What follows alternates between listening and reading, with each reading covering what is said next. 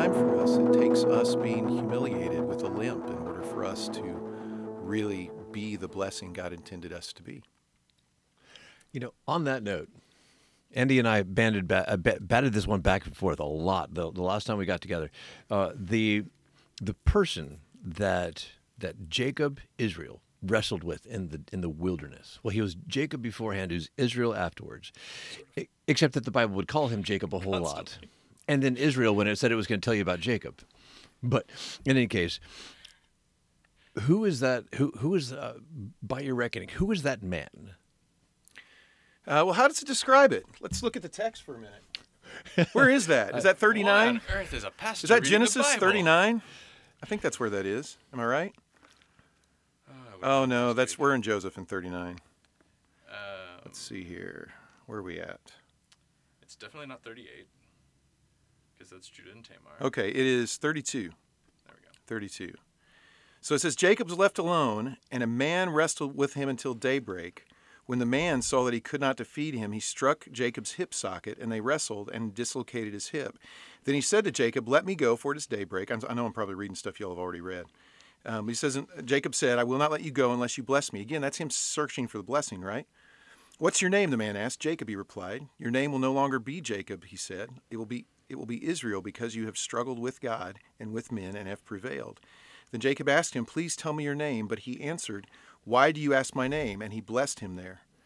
Jacob then named the place Peniel, for I have seen God face to face. So right there, what does Jacob say? He says, well, it's the place that I've seen God face to face, yet my life has been spared. And so it appears. I'm assuming that word God, and I haven't looked at the text there, I would assume, is that an Elohim reference? Anybody got your Hebrew Bible hanging out? Yeah, I want to say it is, but that was end of Genesis 32, right? Yes, Genesis 32. That was actually verse 30. But Jacob there states that this is God he wrestled with. And so when you dig into, okay, so who is it that God wrestled? Who is it that Jacob wrestled with? What do you mean he wrestled with God? Well, throughout the Old Testament, we see God in two ways. And see is not the right word to use. God experiences. Well, God is in the Old Testament in two ways. He's this God who is spirit, as we see God the Father described. And then he is also a God who takes on physicality, which is the way we see Jesus in the New Testament. It is Elohim. I just forgot that the verses in the Hebrew Bible don't match the verses in the English Bible. That's true. It took me a second to find it. That's true. Good job, Andy. You found it. That's what matters. I haven't. Why is this so hard to find? Oh, never mind. Yes, it's in the wrong verse. Wrong verse. Yeah, and so that's the that's the big question that then comes along is we see moments in time where we are told, like, this is God taking on human form. And this is like pre-incarnate Christ. Yeah, and God take on human form. And like the thing I said last week was, if God wants to do that, like, are we going to put limitations on him and say, well, no, you can't do that because X, Y, Z. But why would he choose to take human form in those circumstances instead of just be a voice in a burning bush or a voice in a talking donkey? Well, I think something we miss. Sorry, Andy, did I cut you off? Well, I was just going to say, a little caveat there is that, sure, God could do things he wants to, but we do need to be careful that isn't used as an excuse to basically say theology doesn't matter. Like, what we believe about God doesn't matter because God knew whatever he wants. True. So just true. Like inserting that just in case anybody was thinking. Well, and you see, so I think something we don't see, as I've done a lot of homework over the last several years, I think something we don't see in the Old Testament that is there is, I think God appeared to people in physical form much more often than the text suggests. For instance, in Genesis 12, when he shows up to Abram and says, come, follow me. Well, when you see how he shows up to Abraham the other times, he shows up physically. Mm-hmm. Several times to Abraham. Several? One, two, three? I don't know. At least once. Shows up physically to Abram that we see in the text. And my guess would be that he does that some of these other times that we don't see. And we don't want to add things to the text, but it's if you don't a lot of scholars will tell us that the idea of who Abram is interacting with has physicality. And so that's I think we see less of that in the text than is actually there. So I think our understanding of how God talks to his people early in his story, I think we actually, just because of our experience of not having encountered God physically, we read our own experience into the text. Yeah, I mean, 1,000 years later, more than that, in Augustine's time, he's still having confusion about whether God is like a physical thing or physical entity that you could like physically walk to. So yeah, like absolutely, back in ancient times, you did not have this idea that God has to always be invisible, spiritual, not physical kind of thing. For sure. And it makes sense that if the person of the Trinity that we talk about having physicality in the New Testament is who appeared in the New Testament, then why isn't he the guy who appeared in the Old Testament? And he is... Oh, no, Andy, you're raising your hand. I think it's very dangerous to assume any time God appears physically, it's Jesus. Because at that point, what's the incarnation? Why do we care? Like, well, it's time 472 that God became man. So, man, whatevs. So I heard something really interesting the other day. I was listening to a podcast, and a guy was talking about this, and they asked the question: so, what was a pre-incarnate Christ like? And one of the guys said, "Well, the pre-incarnate appearances of Christ were the same Christ who appeared following the resurrection." Because following the resurrection, when he ascended into heaven, he no longer dealt with time in a linear path the way he did when he was here on earth.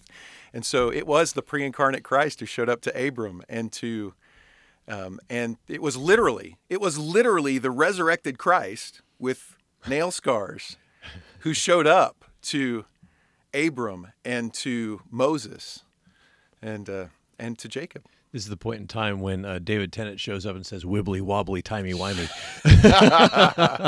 This is probably a good time to also point out that, like, we're having fun here. This is not like primary theological issues here. Oh yeah. Forgot to mention that. The thing that sends me is that after Jesus ascends into the clouds, and there's an angel that says that when he comes back, he'll come back exactly the way that you saw him go. And then when Paul's just about to go get arrested in Jerusalem, Jesus appears to him, physically appears to him before he goes down. That, like, what the first time I read that in the book of Acts, like, you, like his buddy like prophesies to him by like tying like a belt around his feet and says, "This is going to happen to you if you keep going on this path." And he said, "I'm going." The next day he woke up and like, I think he felt the full weight of the fear of what was coming, and going there, being arrested, and being put in chains, and being brought to Rome, or like eventually he would be brought to Rome. But I think that I don't it's of course it's dangerous to ascribe motive to God that he did not claim, but it may have been just because Paul needed that reassurance of his physical presence. Because what he was about to do was so intense and frightening and painful, being roughly arrested and like things like that, that he actually would need the manifestation of actual physical Christ in that place, just to be able to have the courage to drive on. But even then, there's a moment that's outside of that box where Jesus appeared physically, that even steps outside of, I do want to challenge the idea that box. Post-resurrection Jesus is not material, though. Because to me, that questions what the resurrection is. Like, all of a sudden, the resurrection is just, we feel in our hearts that Jesus isn't dead anymore. Oh, no. Well, like, if Jesus' actual body is not raised from the dead, then what are we talking about? No, absolutely. But what I was saying was it's not that he's immaterial. He's completely physical. It's that following the ascension, he is now in the heavenly places with God, somehow physically. That's a lot of math to do. Yeah. And I can't show my work. But then, because he no longer interacts with time like we do, he then physically, post-resurrection, Jesus showed up in these Old Testament experiences. That's what that was the conversation this guy was having. Mm. And he's a guy who knows way more than I do. But wibbly wobbly, timey wimey, man. All right. So okay. A different question that is on a slightly different topic. The Cain. Cain. Yeah. Oh, that's not where I thought you were going. Okay. Yeah. Cain, when his offering was rejected, in your estimation, because there's no actual anything written in text for why his offering was rejected, in your estimation, what was the source or what was the reasoning or the cause of that rejection? So which theologian do you want me to be as I answer this question? Because if you're Calvin, I know exactly the answer. If you're Calvin, the answer is he didn't have faith. That's the answer if you're Calvin. He was not the elect and didn't have faith because he was not the elect. If you're Luther, I would assume Luther would say, well, he didn't have faith. That was why he... So if you're one of the reformers, the answer is, well, he didn't have faith. But I don't... You know, I don't know that I have a great answer for that. What did y'all come up with when you were talking about it previously? We came up with, and I quote, I do think we committed to. Yeah, it's like I do think it shows something that is a running theme, where God keeps blessing someone, and a lot of the problems come up because everybody else is acting like God can only bless one person. Like blessings from God are a zero-sum game. If you get blessed, I can't get blessed. God only loves one person at a time. And so I do think it is sort of the beginning of this problem that keeps expanding, where when people act like God is only going to love one person, they act wrong.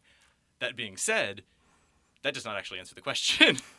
That is just something you can take from the story. That does not actually answer the question at all. Yeah, for sure. As a guy who trains people to worship, the thing that I will oftentimes take away from it is talking about this is what sparks the worship wars. When you have failed in your worship effort, and instead of saying I'm going to go and do better, and instead of what I'm going to do is I'm going to go and dog and dunk on the guy who did not get rejected the way that I got rejected, and bring his effort down so that my effort at least is on the same playing field as his.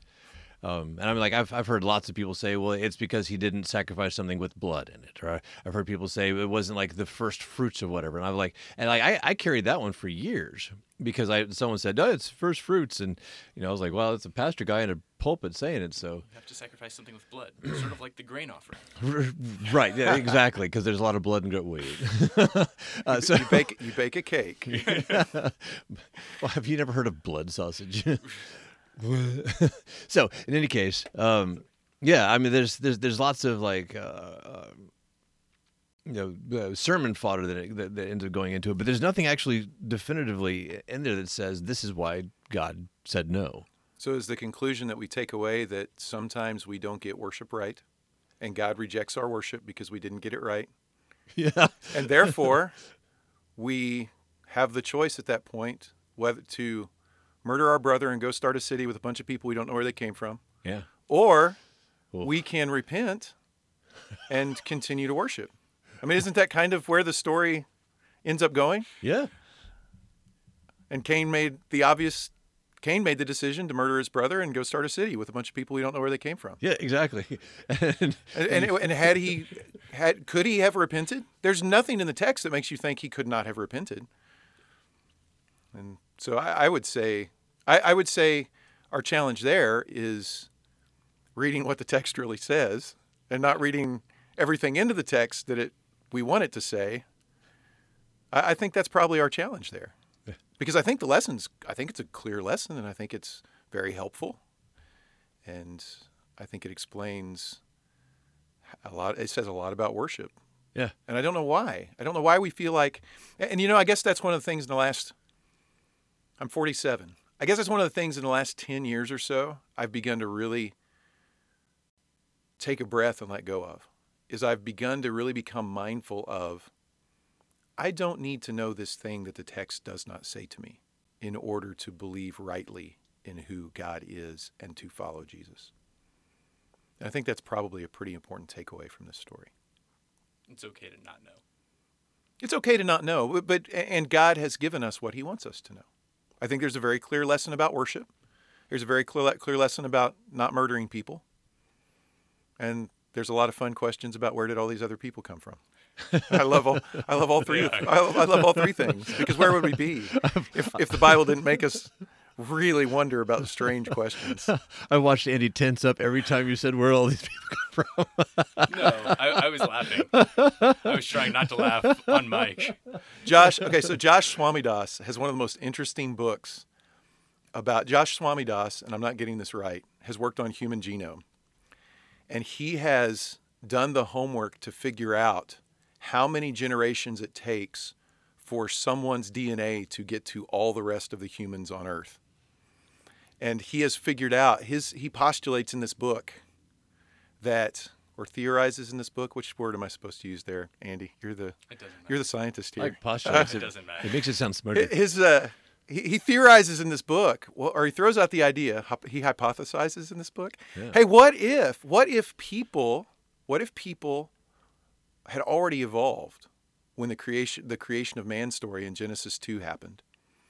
And God then, from dirt, just like we see, from the clay, just like we see, created this specific couple to be his priests on this earth where sin was already a thing. And then they failed him.